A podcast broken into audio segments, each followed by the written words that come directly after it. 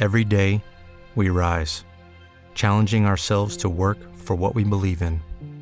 At U.S. Border Patrol, protecting our borders is more than a job, it's a calling. Agents answer the call, working together to keep our country and communities safe. If you're ready for a new mission, join U.S. Border Patrol and go beyond. Learn more at cbp.gov/careers.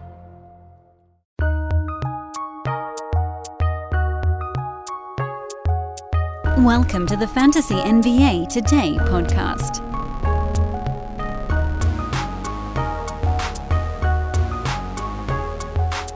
Monday is the easiest show of the week for me to do. That's just the honest to goodness truth because I've got this big weekend we got to go through, and that's generally all there's time for. So we just, you know, you got the content already done for you. And of course, that happened a few times recently where, you know, we had these ridiculously high volume days where, you know, 11 to 13 basketball games. And so those shows really just kind of had to be like an old iteration. Do you guys remember when we had a show called the Box Score Breakdown? That was a fun one. The whole point of that show was to try to get it out the night before. It was quite hard though. I like we had a few hosts that that worked through it. It was a great idea on paper, but uh you really you kind of need somebody in a different time zone, like a very different time zone. Anyway, hi everybody, welcome to a new week of Fantasy NBA. Today I am Dan Besbris, and this is a sports ethos presentation, as per usual. I think you guys understand how all that works. Um, it's Monday, week eight is upon us, but the only real thing on the docket is a reverse chronological lightning round. Let's go through the weekend. We'll work backwards starting on Sunday. So it's not a like I I'm honestly surprised that very few of you of you or none I think have been like, "Dan, this isn't actually reverse chronological because you're not starting with the latest game and working backwards that way." Maybe I should. You know what? Screw it. Today we're going to actually do it the games in reverse chronological order for real. Not just the days, but the games within those days. And so we start with the nightcap, Sunday evening's late game. Portland beat the Indiana Pacers 116 100. No Tyrese Halliburton, who's out for the uh, expectation is a couple of ball games. Um, I think the hope is that it's just like one or two. Um, some groin soreness, uh, like a little bit of hip stuff, I think, in there. Um, you know, maybe he's back today. It's the back end of a of a back to back. They're struggling mightily on their current road trip. In fact, the only win the Pacers got in this roadie was that crazy comeback win against the Lakers when uh, LA just went to sleep on it. Otherwise, they lost the Clippers, lost the Kings, lost to the Jazz, lost to the Blazers. They've got the Warriors. Then they go back through Minnesota. Is a really tough road trip, make no mistake. But the world is beginning to even out a little bit on Indiana. Not that they weren't like, not that they aren't a decent basketball team, uh, but they aren't quite as good as things looked. A lot of times these teams they catch other clubs by surprise.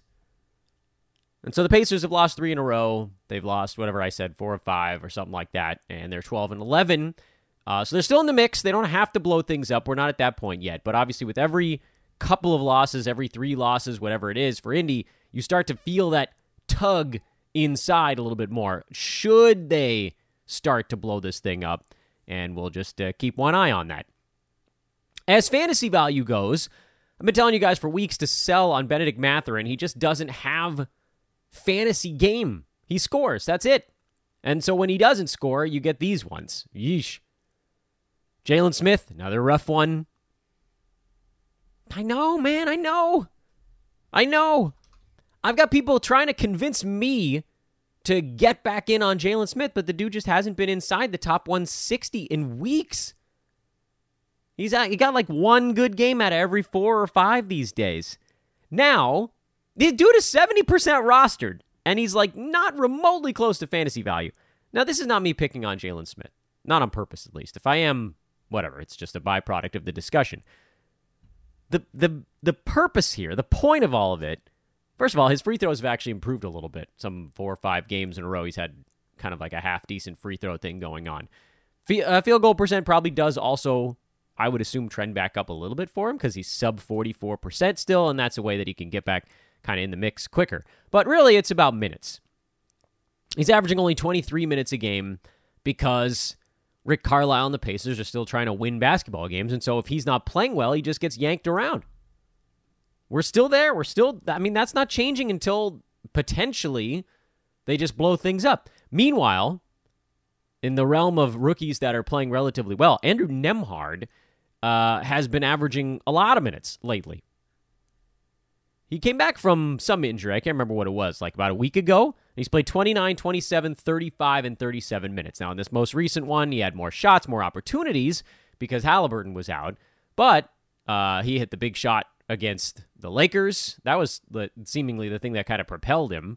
He has eight three pointers over those four ball games, uh, 23 assists, four steals, two blocks.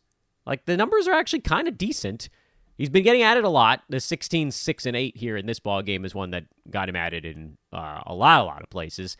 And I don't know if it sticks. You know, with rooks, you, there's always the the up and down of a long season. But he's making his free throws and his field goal percent is decent so far, which, you know, at that point you're kind of like, all right, this is something. I got to take note of it at the very least. Would I stream him if Halliburton misses another ball game tonight? Mm, probably not. And that's okay. I the way I stand with that type of stuff, I'd rather miss out on a player having a I don't want to say surprise good ball game, but like maybe a better than expected ball game. I'd rather miss out on one slightly better than expected game than accidentally play a guy who stinks it up. I'd rather I want to be very judicious in how I use my streaming plays against a Roto Games cap. Meanwhile, on the Portland side, Dame is back. Thank goodness. And he came out of this one seemingly unscathed. Phew. 21 4 and 6. Dame, a steal block, five three pointers. Not a bad way to parachute back into the mix. And hopefully he plays now for more than one week at a time. As far as Anthony Simons go, he still had a really nice ball game, but I think the number you got to take heed of here is that he only took 14 shots. I know Jerami Grant still took quite a few, but you know, we saw Simons taking 20 at least almost every game with Lillard out. He had that one game where they got smoked by the the Nets, and he only took 14 in that one. And so some of it was like blowout good, blowout bad type of stuff. But like if you look at the game log for Simons, when Dame is around, he's more like, you know, 12 between 12 and 20. That's a pretty big window there, but you know, it's a different one than when Dame was out, and it was more like between 16 and 25 you can't the pattern is not that obvious if you're just looking at the game log because even when Dame was in it was like 17 20 18 like there's some games in there where he was 22 season opener go all the way back to that first one. But the pattern is there. You know if you plotted a line you'd see when Dame was in he didn't have that 25 game 25 shot night. And then when Dame was out 23 25 24 22 25 those guys are all sprinkled in there. And then the low ones was like 19, 18, and 14. Whereas on the flip side, the low ones were 12, 17, 17, 17, 16, that type of stuff. So it's in there. Now, now Simons has been unreal, particularly this last stretch with Lillard out. He's pushed his season long value up to number 28, which is crazy, but that again is on 19 shots per ball game and a whole bunch of free throws at a really good clip. He's going to taper off as Jerami Grant is also going to taper off. The question you have to try to answer if you're going to propose trades uh, revolving around these dudes is how much? How much would you take back for Anthony Simons? Again, 28. He's a third rounder right now. Would you take you know, would would you be satisfied getting 75 range back? Eh, I think I'd try to aim a little bit higher. Be satisfied getting like 60 range back? Yeah, maybe that's more the window. And then, you know, with someone like a Jerami Grant, whose fantasy value is also very good, he's at 50 per game on the year. What would I take back there? 75? Yeah, I think I probably would take 75 back. Seems like Grant is maybe going to level off a little bit behind Simons on the year. All right, that's enough time on one ball game here. We got a whole, we got to do 30 teams. We've only done two. Knicks beat the Cavs in a 1980s slugfest. Yuck. No big notes on this ball game. I, typically, Kevin Love will be a good, better stream when there's no Jarrett Allen. Twenty plus minutes for him has been more than enough in those scenarios. Hopefully, we see Allen back relatively soon. But if we don't, I think I'd feel okay streaming Love in the Cavs' next ball game, and I'd also assume that they have a better offensive showing than they did in this one. Holy moly! Uh, Isaiah Hartenstein, ten and nine with an assist. I know he only played 14 minutes, but he looked a lot more like himself, and he was a plus 16 in a game the Knicks won by 11. And the starter, Mitchell Robinson, was a minus seven. Not that it's all his fault. Julius Randle was break even zero. I mean, you know, the bench unit was the one that did a lot of the damage here. But it was nice to actually see Hartenstein moving more like himself. No, he's not an ad after one big ball game or a medium ball game, whatever you want to call it, because the minutes are still way too low. Uh, but it's a step in the right direction. And then with someone like Quentin Grimes, who's playing 41 minutes, led the team in minutes played, but just isn't even allowed to do anything. 4.6 boards, two steals, a block. He's also kind of nuzzling up against that should I territory. And for now, I think the answer is eh, we can sit on it. Folks, picture this nightmare scenario. You're hosting friends for the big game. It's neck and neck in the fourth quarter, and suddenly you realize you're out of drinks. Boo, say all of your friends. You start to sweat. Your friends turn on you. You're forced to go on a last second drink run and end up missing the game winning touchdown while in line. Oh no. Terrifying, isn't it? Luckily, you can avoid the drama with Drizly, the go to app for drink delivery. With Drizly, you can shop a huge selection of beer, wine, and spirits then get them delivered right to your watch party. Compare prices across multiple stores in your area, find the best deals on game day drinks, and get back to armchair quarterbacking from, you guessed it, your armchair. Download the Drizly app or go to drizly.com. That's D R I Z L Y.com today. Must be 21 plus, not available in all locations. Anthony freaking Davis Oh my God. 55 and 17. I had the privilege of watching this game. You guys know I'm a Laker fan, a pragmatic Laker fan, mind you. Um, but AD is just destroying the real NBA and fantasy basketball. He's so far out in front of anybody else for first place right now on a per game basis that the the gap between AD and Steph at number 2 is the same as the gap between Steph and like Luka at number 9 which is then the same as the gap between Luka and like Desmond Bane at 20 something. Like you can see how the, the gaps widen, but effectively you need like the number 25 player, 27 maybe, slip that player in between Steph and AD. That's the difference between first and second right now. Now, on a totals basis, thanks to the fact that he's been quite durable and a bit of an, I mean, I'd call it kind of an Iron Man right now. KD is actually number one by totals, AD's number two. Thank goodness for that because we put kind of all of our eggs in the Kevin Durant basket for the first round, and it's really paying off. Uh, otherwise, on the Lakers, LeBron slowly working his way up the board. He's up to 32 now on a per game on the year after getting off to a dismal start. Basically, since coming back from his injury, LeBron's played about six ball games, and he's number 11 over that stretch. With, mind you, a pretty low number of assists and a kind of lower than expected field goal percent, also. So LeBron is looking more like LeBron. Lonnie Walker is staying above the cut line right now. I know he didn't play as many minutes in this ball game. It's not entirely clear why, because he was part of units that were kind of winning. Uh, but Lakers went to some different looks, trying to figure out what would keep Washington from pushing back into the ball game.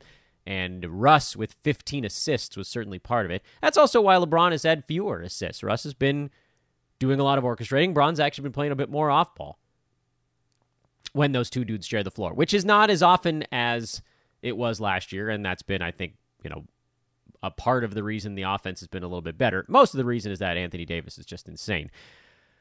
On the Wizards side, Bradley Beal tweaked a hammy. He's expected to miss a few ball games. I mean, last time we saw this happen, a lot of guys got really close to being ad worthy. Deni Avdija got really close. Corey Kispert got really close. Jordan Goodwin got really close. I'm inclined to watch the Wizards in their next ball game because Beal missed most of this game And none of those dudes was an obvious ad. Kispert led the pack in minutes played. Kuzma fouled out in 32 minutes. That also kind of screwed with things, although only just a couple of minutes towards the end of the ball game.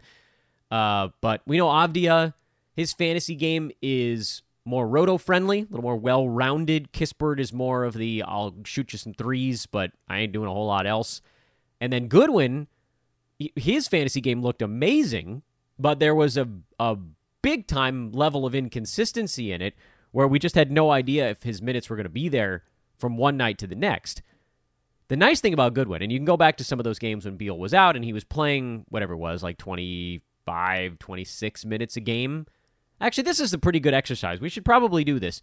Let's look up Bradley Beal and make sure that the games he missed. So if you you know you can do the game log. Let's let's work through this exercise together.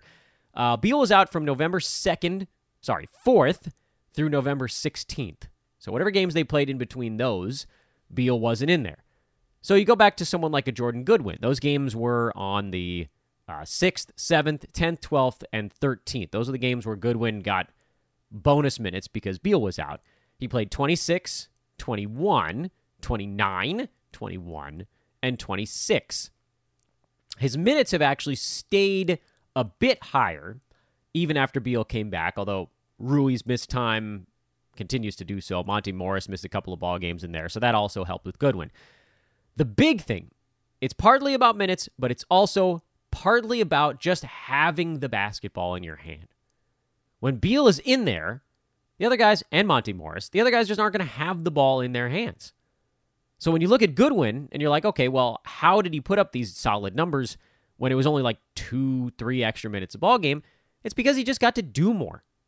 That doesn't necessarily mean mean necessarily uh, you know taking more shots, but just being more involved. Rebounding was higher, assists were higher, scoring was also higher. I'm inclined to actually watch the Wizards for a ball game. I don't think I'm going to make an ad on this team just on the Beal out situation because it does seem like he's going to miss a couple. So we have some time to kind of assess and then loop back around. Daniel Gafford was also an interesting footnote on this ball game. This is going to be a really long Monday show, so buckle up, everybody. Gafford played 21 minutes. That has historically been enough for him. Uh, this is a tough one, I, and I'll, I'll admit I'm a bit on the fence. It's it's nice to sometimes have a really strong feeling on something, but it's two higher minute games in a row for Gafford. He got a lot of his points, the 9 for 10 shooting, and a bit of a garbage time push by the Wizards. Lakers kind of stopped competing when they were up by 27 or whatever it was. But it is worth monitoring because over these two ball games, Gafford has 29 points, 19 rebounds, and 8 blocks. That's good enough. I want to see him do it one more time. They got a couple days off here. I don't think a lot of people are going to pounce on Gafford because he's done literally nothing on the season up until these last two ball games. So there's very reasonable explanation for skepticism. But he's on the watch list firmly most of the Wizards actually are on the watch list right now. Boston, Brooklyn. This was a much easier game to handicap, so we don't have to spend as much time here. Uh, T.J. Warren, 18 minutes, didn't do much as I, as we've mentioned before. Just keep an eye on that. I, I, you know didn't play for two years, so it's a long way from relevance. Um, Boston has a back to back, so Horford's probably going to get a rest day. Malcolm Brogdon soaked up almost all of the Marcus Smart minutes. I'm really surprised that Derrick White just couldn't get himself involved in this one. Typically, when one of those guards is out, you see a really nice game out of Derrick White, and instead, it was just all Brogdon.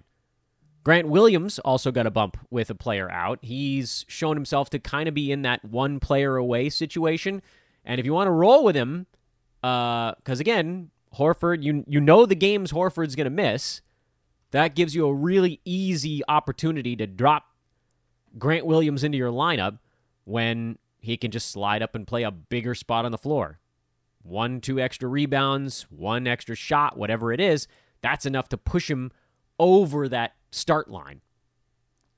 Because games cap, he's not, he hasn't been good enough.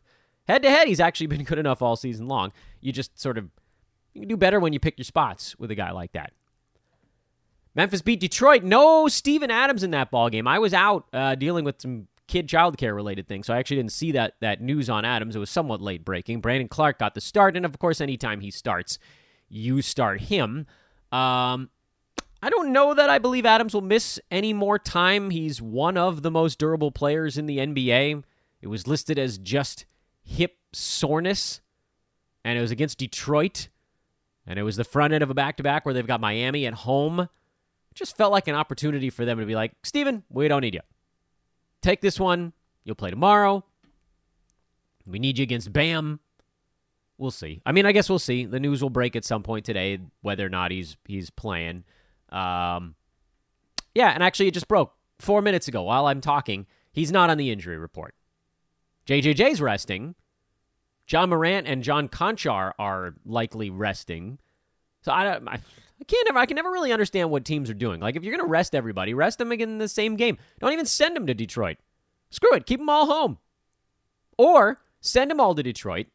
Womp a tanking team and then just cash in a loss in your next ball game. Call it a scheduled defeat. This is weird.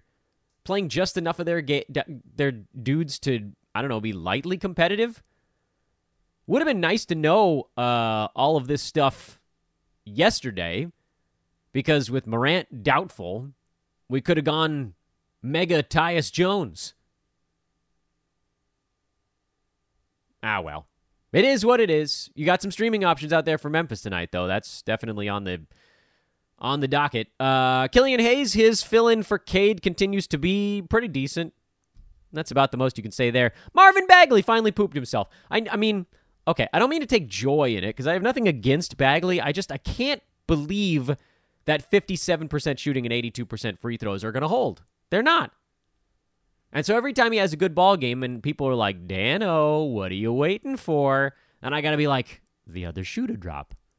But it hasn't dropped fully yet, dropped a little bit here. I'm not in on it, if that wasn't obvious. Jaden Ivey doing what rookies do bad percentages, high turnovers, but really good counting stats. He's someone that I think, assume he starts to figure things out a little bit by January, February. He could be a very interesting player as you turn toward of, into the second half of this season because he's number 182 right now. No one would believe that if I told it to you on the street. In nine cat, he's nowhere near a must start player, and yet he's 77% rostered because everybody's just sitting on it going, at some point, that 41% field goal is going to come on up. And maybe the free throw at 73 is going to come on up, and then he's going to be a bona fide monster because 16, 5, and 4 is a really good starting point with steals and a little bit of three pointer action, not much. But woof, those percentages and those turnovers, man, they will crush you. Yowza. Sacramento beat Chicago. Uh, no notes. One note, actually. Malik Monk. He is really inching up on being consistent. So um, add and start Monk, I say. And of course, I say that knowing that full well the Kings are about to embark on a, a tougher part of their schedule. And so maybe some of that shine comes off. But He's been good lately, like three out of every four ball games. That's good enough. That's what you're looking for with these guys that you're picking up and kind of filling in. Can you trust them to be good more than about two thirds of the time? And he has been. That's why oftentimes you'll wait two or three games before dropping somebody into your starting lineup. De'Aaron Fox was okay. Um, you know, we've seen the very expected slow and steady drop. Not that he hasn't been good, but you know, he's been more like a top 60 to 80 range guy the last two weeks. And after getting off to that start where he was a, he was basically on the on the turn. I think it was between 12 and 15. He's now fallen to number 29 on a per game basis, and he's just going to slowly inch back towards that 40 to 70 window, which is still fine, still solid enough but he's not a top 15 guy. We knew that because he was shooting 56% from the field and like 86% at the foul line, and those things are just not De'Aaron Fox. Good though me though he ha- may be this year. I'm a little worried about the Bulls. They're 9 and 14, maybe the biggest underachievers in the NBA right now because, you know, like there are a lot of teams where they should be competitive, they should be winning. I don't know what's going on with that club. They're five and five at home. They're awful. Four and nine on the road. Now, admittedly, that's a tougher schedule. Ten home games, thirteen road. Uh, but you got to just find a way. Now, Zach LaVine was better in this one, but DeMar DeRozan wasn't as good, and Vooch wasn't as good. It just never quite lines up. Chicago, we've started to hear rumors. DeRozan and Vooch are on the trade block. Those guys get moved, there's all kinds of stuff that could come rolling down the hill in Chicago. If DeRozan gets moved, Patrick Williams better be on your roster before you can even get through saying DeMar De- make the ad right at that moment. Alex Caruso, probably an ad in that spot. If Vooch gets traded, no centers come back, you're probably adding Andre freaking Drummond. yep. Chills went up my back. Ayo Dosunmu probably becomes useful. There are a lot of guys. We talked about this. We kind of skipped the Bulls for about two straight weeks because there just hasn't been anything. But maybe ready yourself in case something does happen. And to remind you, the last place we sat with this club was that they have basically three to four dudes just outside fantasy relevance, and they only need one high usage guy to be off the table. Phoenix spanked San Antonio. Chris Paul still out. Still out tonight. I don't know what the crap is going on there at this point. He's been questionable for the last two and a half weeks. Just not making progress. I am beginning to get a little bit concerned. I mentioned late last week, Cam Payne is not a must stream player. He got off to a really good start when Paul went down, but he's just kind of out of gas. He's getting assists. Someone on Twitter was just like, Dan, he gets six assists a game. I'm like, yeah, that's one out of nine categories, homie. There are eight others, and he's been quite bad in a lot of them, actually.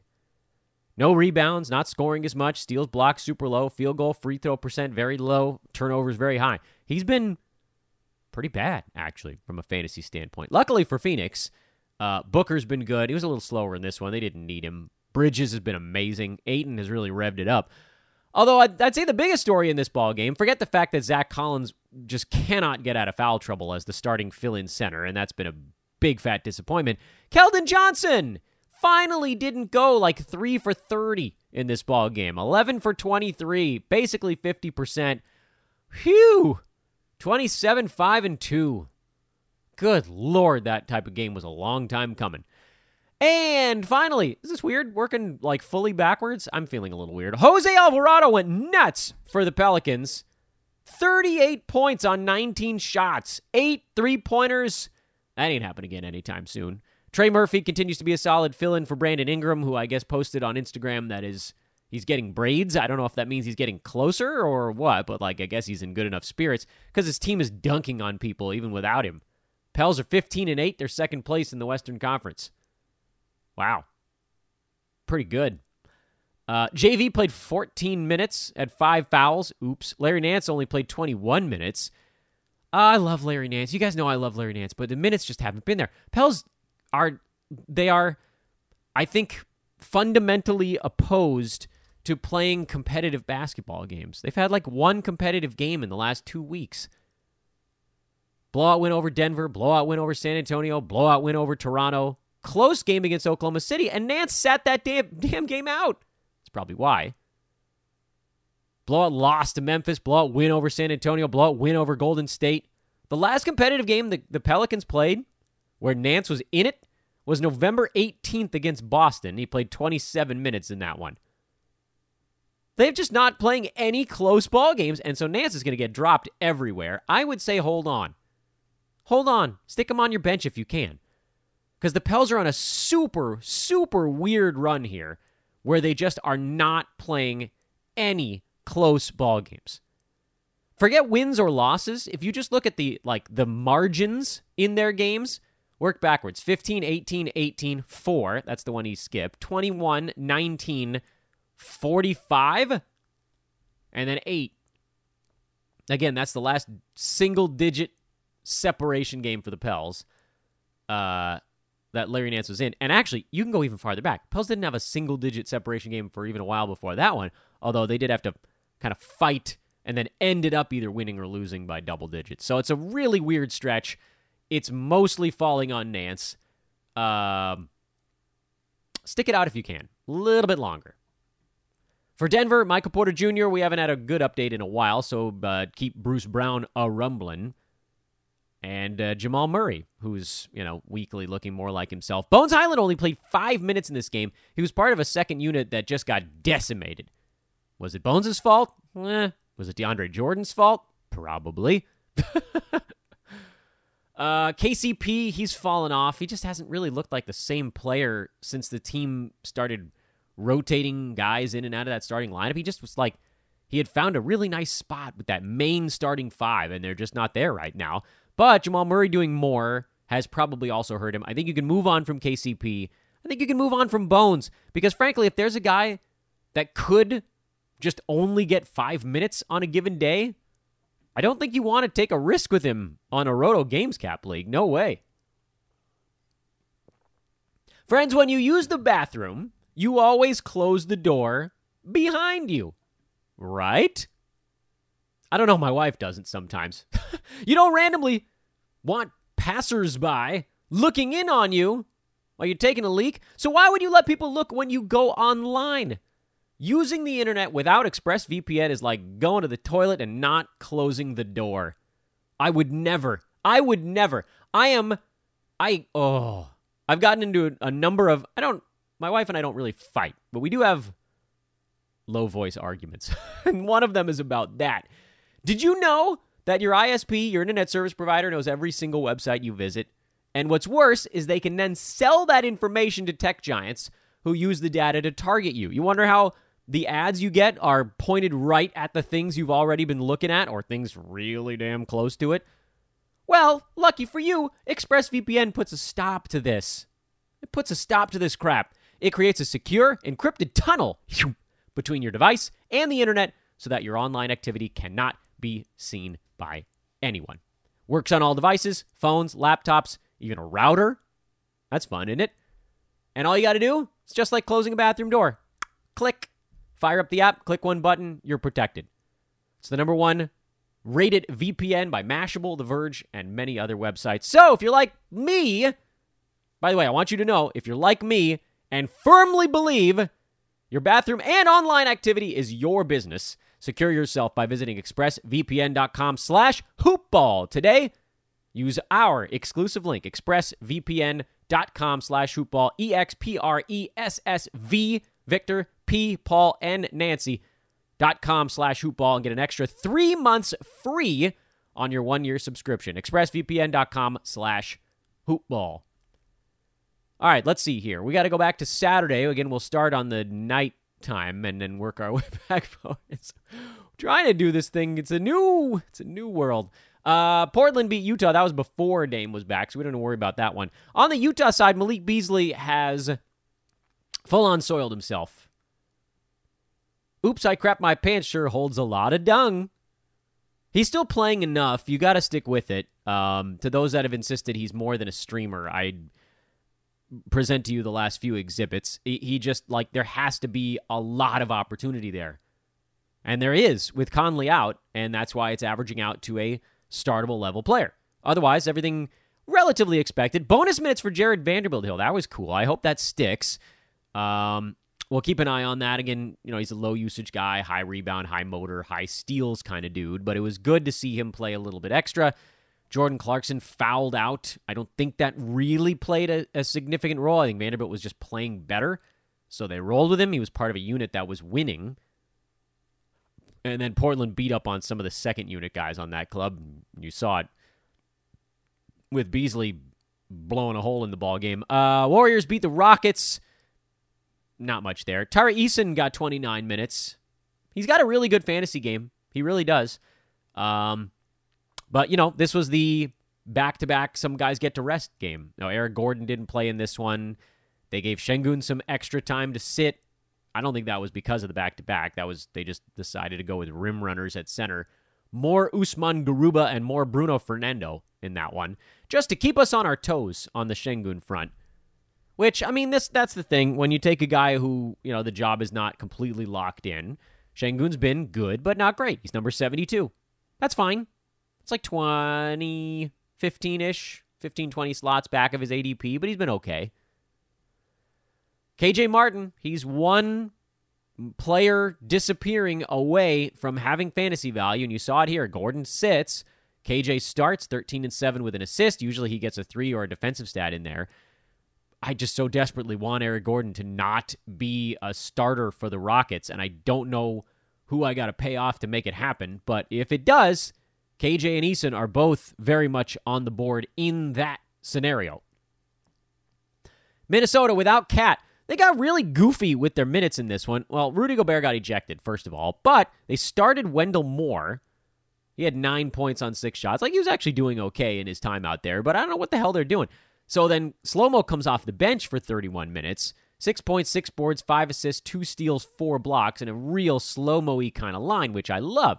But then Naz Reid has a huge game because Gobert uh, got ejected. And trying to handicap this one just makes your head explode. Jaylen Nowell, 21 points in 23 minutes off the bench. I still need more data. And I think it's okay to say that about a game. I still feel good about Slow Mo filling in for KAT. He was great in this one. He was a plus 13 in a game they lost by seven.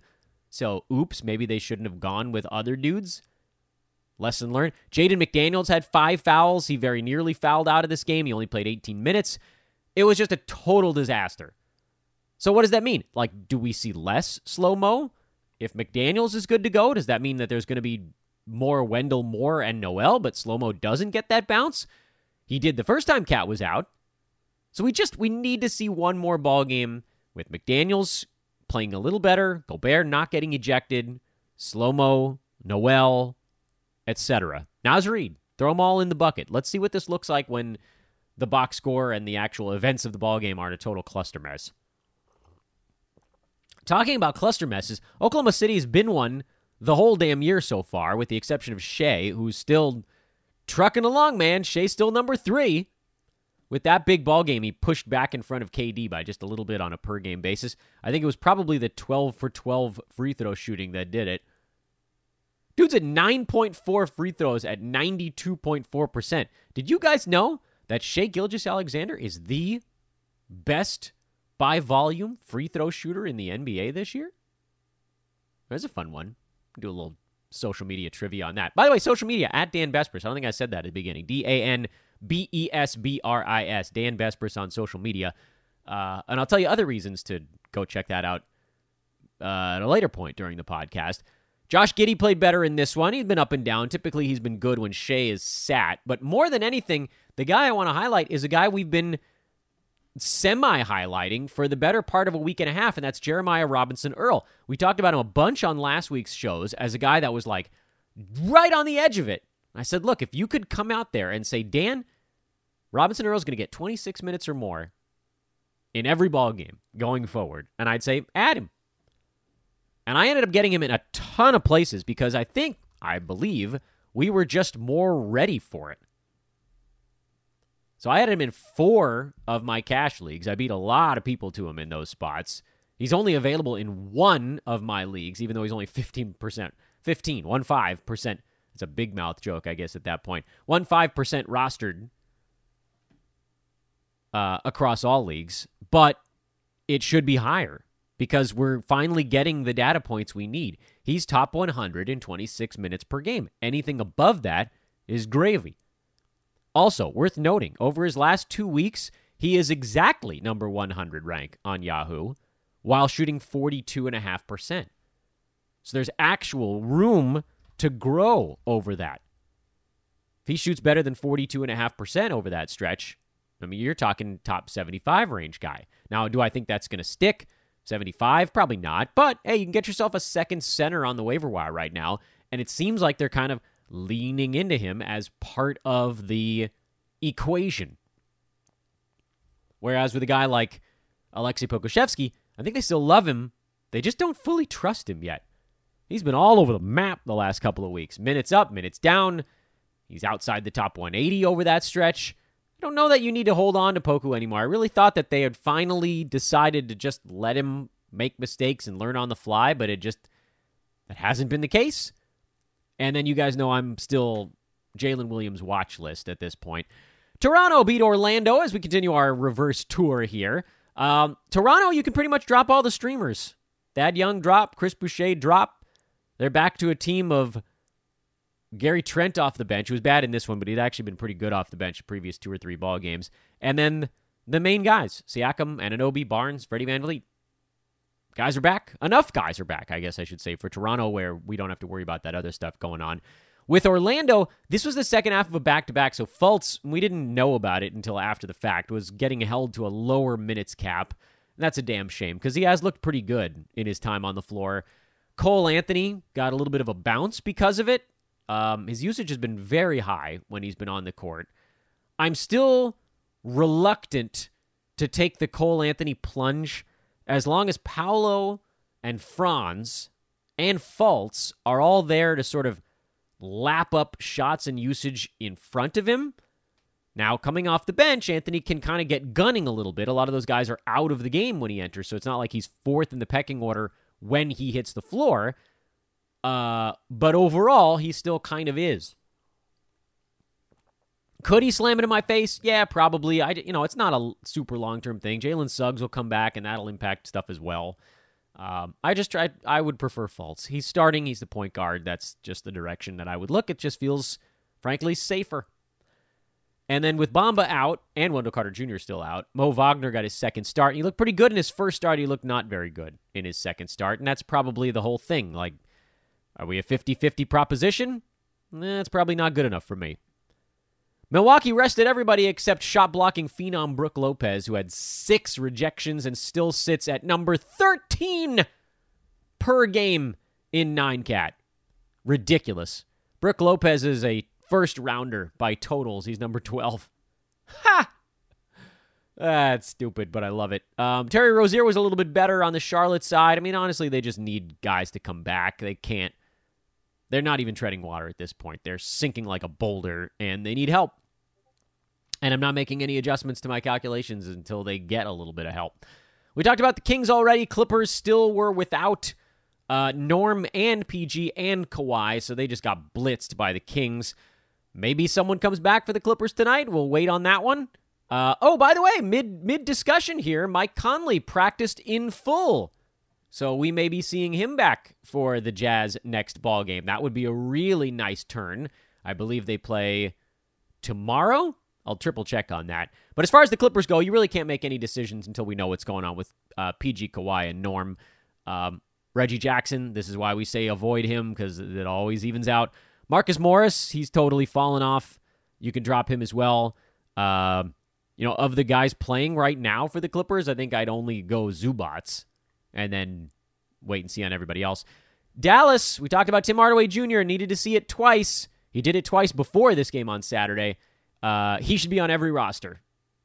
He's starting.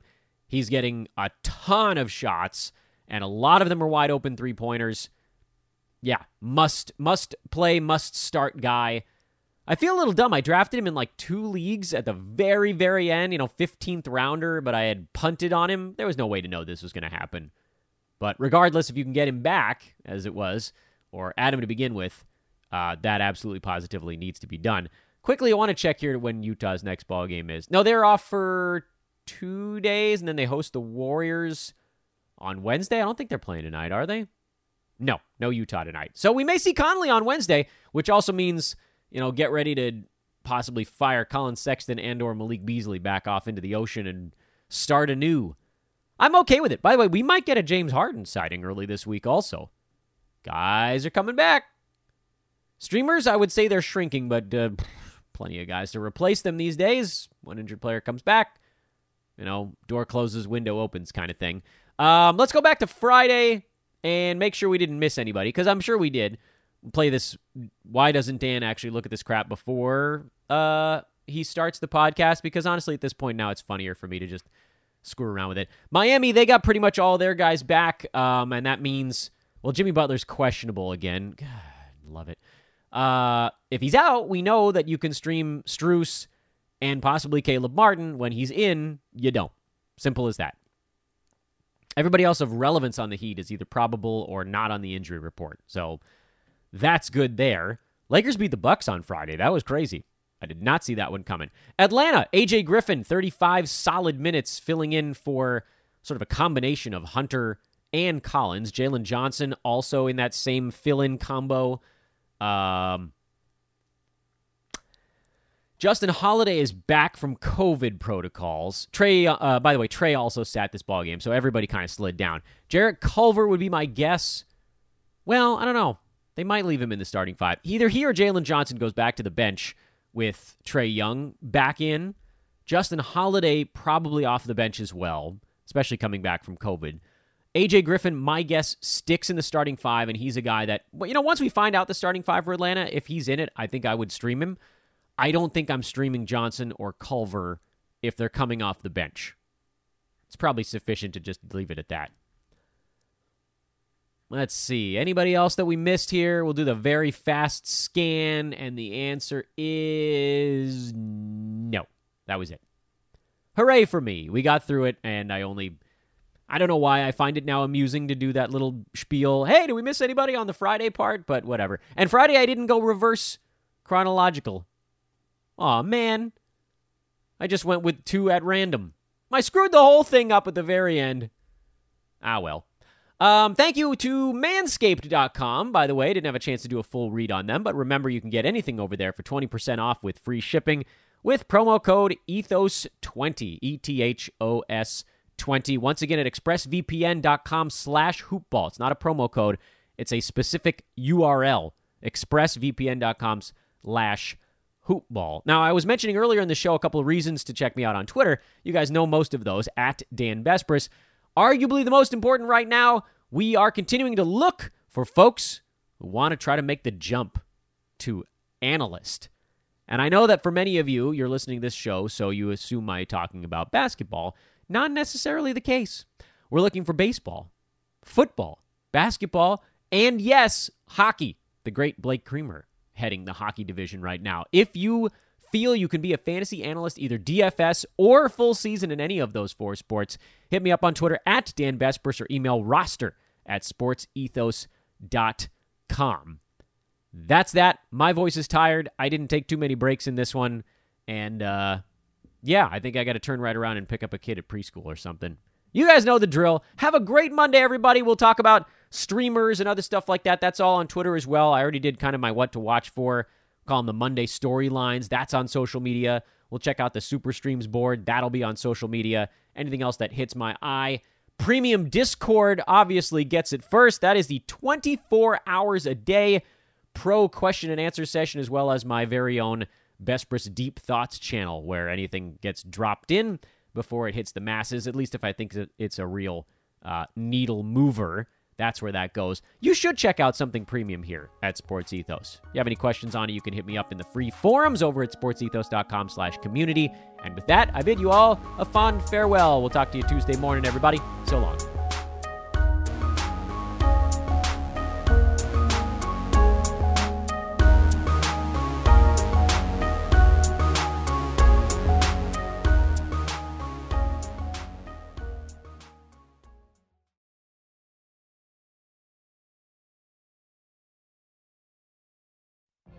What if you could have a career where the opportunities are as vast as our nation, where it's not about mission statements, but a shared mission? At U.S. Customs and Border Protection, we go beyond to protect more than borders from ship to shore, air to ground, cities to local communities. CBP agents and officers are keeping people safe. Join U.S. Customs and Border Protection and go beyond for something far greater than yourself. Learn more at cbp.gov/careers. You know, when you're listening to a true crime story that has an unbelievable plot twist that makes you stop in your tracks? That's what our podcast, People Are the Worst, brings you with each episode. I'm Rachel.